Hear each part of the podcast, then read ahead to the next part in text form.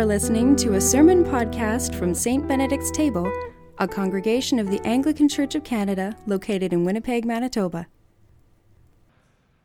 Alleluia, Christ is risen. Alleluia, Christ is risen. Alleluia, Christ is risen. Alleluia. Amen.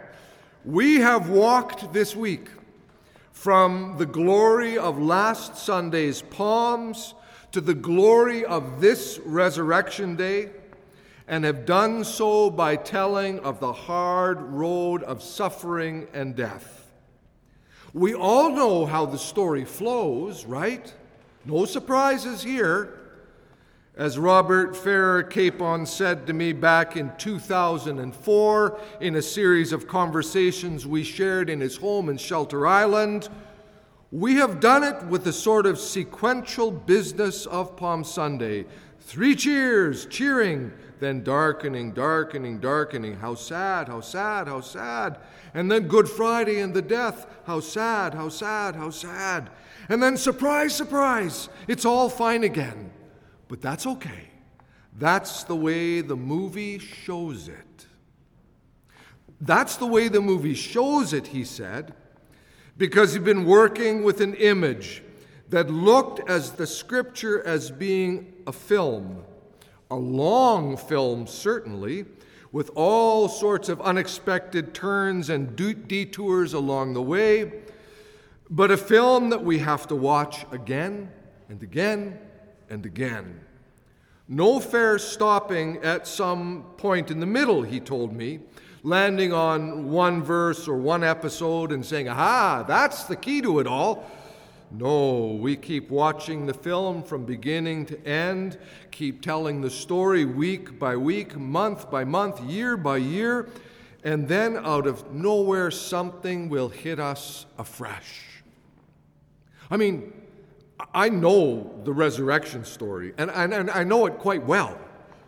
I've been preaching it for over 35 years, and I studied the Gospels formally for three years in theological college before that, to say nothing of all the years of growing up in the church and hearing the stories again and again and again. But time and again, when I sit down to work through what I might have to offer this year, I'll see something I'd not noticed before. Or, or, or perhaps I'll see something in a new way, which is just as significant. Now, this year we've opted to proclaim the resurrection story from the Gospel according to St. John. So it's worth saying that each of the four Gospel accounts has its own unique character. No surprise here, but just to keep that in mind. The figures involved can vary a bit from gospel to gospel, and the emphasis of each in the resurrection can be quite unique. I've made this point before, but, but it really is worth repeating this evening. While modern sensibilities imagine that a historical account is meant to line up very neatly all of the details and all of the facts. An ancient understanding of history is quite different. The understanding that our gospel writers came with. What the gospel writers sought to do is to tell us about the meaning and significance of the event, and not narrowly the nuts and bolts sorts of details. So, this account tonight brings us features, including the presence of the beloved disciple, which is John himself. I mean, John is writing it, and, and he never refers to himself as John. It's always as the beloved disciple or the one Jesus loved. He's not included in the resurrection appearances of the other three gospel writers. And there is that fascinating set of details related to Peter and John running together to the tomb, and John gets way ahead, but he waits there and lets Peter go in first. What's that about? Well, In the view of Raymond Brown, the great scholar of John's Gospel and John's epistles, it was meant to say that while John led a Christian movement that was somewhat independent of Peter and of Jerusalem, he was here saying that he was recognizing the priority of Peter, the priority of the Jerusalem based church, the church which had commissioned St. Paul and so stood at the heart of the whole Christian movement. And in the way he tells the resurrection story, he's making it very clear. And yet, it's not as if the account is meant to do only that. For John is saying something about his own radical transformation in light of the resurrection of Jesus. And here, Bishop N.T. Wright drills down on the phrase that we heard read He saw and believed. John entered the tomb and he saw and believed. This is how Bishop Wright describes that moment. Oh, John had had faith before. He had believed that Jesus was the Messiah. He had believed that God had sent him and that he was God's man for God's people and God's world. But this was different. He saw and believed. Believed that new creation had begun. Believed that the world had turned the corner out of its long winter into spring at last. This is what the resurrection meant to John, and what it must mean for all who read his gospel account. New creation had begun, has begun. And for all that the world still struggles, for all that we can despair sometimes at the state of things, in that moment, that resurrection moment, new creation came into our midst. Then the two of them returned to where the other disciples were still in hiding, bringing with them these fragments of a, a bigger story, a, a still unfolding story.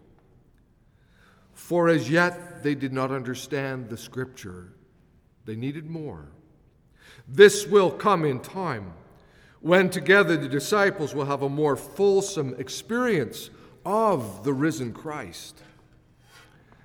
And that leaves Mary Magdalene alone in the garden, weeping and feeling lost.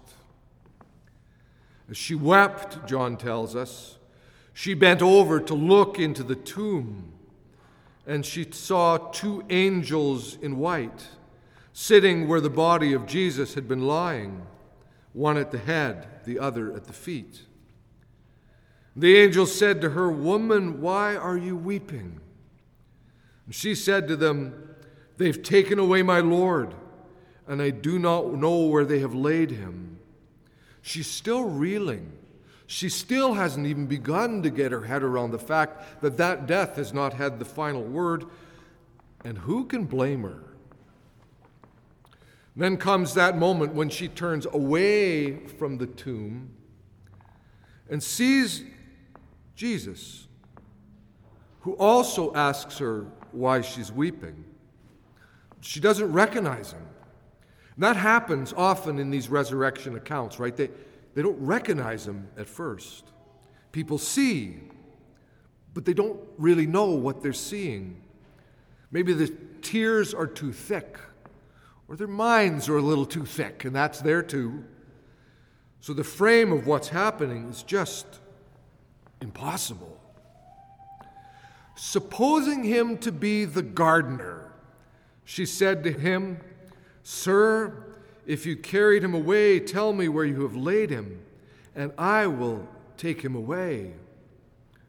Supposing him to be the gardener, which is an extraordinarily poignant mistake to make because she's not entirely off target.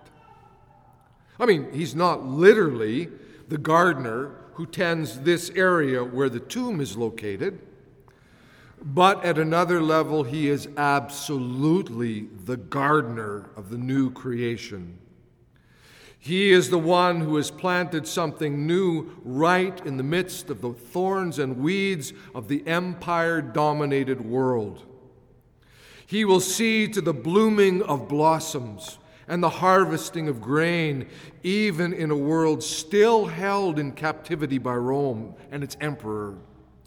He will inspire people to do things beautiful and brave and lovely even through the hardest of times. Christ is indeed a gardener, the gardener, the new Adam. And then she recognizes him. And with eyes wide, she exclaims, Rabboni, teacher. And as John pictures things, she must have been moving to grasp onto him because right away he says to her, do not hold on to me, because I have not ascended to the Father. Which has often struck me as a little unfortunate.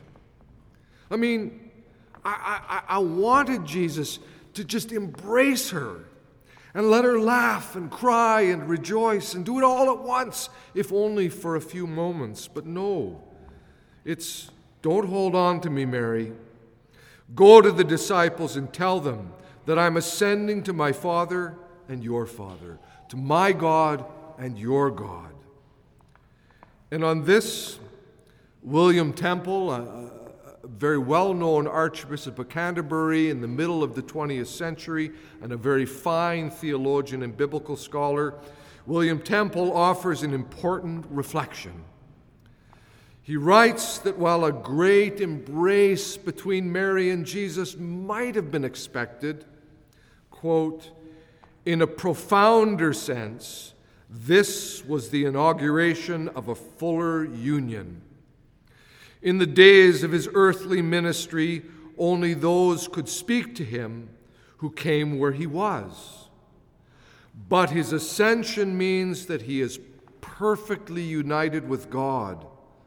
We are with him because we are present to God, and that is everywhere and always. Because he is in heaven, he is everywhere on earth. Because he is ascended, he is here now. Hear that again, just the last couple of lines. We are with him wherever we are present to God. That is everywhere and always. Because he is in heaven, he is everywhere on earth. Because he is ascended, he is here now. And he is. Alleluia, Christ is risen. The Lord is risen indeed. Alleluia. Amen. This has been a sermon podcast from St. Benedict's Table. For information on our church and to access the full catalog of our podcasts going all the way back to 2006, visit us online at stbenedictstable.ca. In addition, if you are interested in supporting our online work, you can find information on the website using the donate button located on the top right hand corner. Thanks for listening.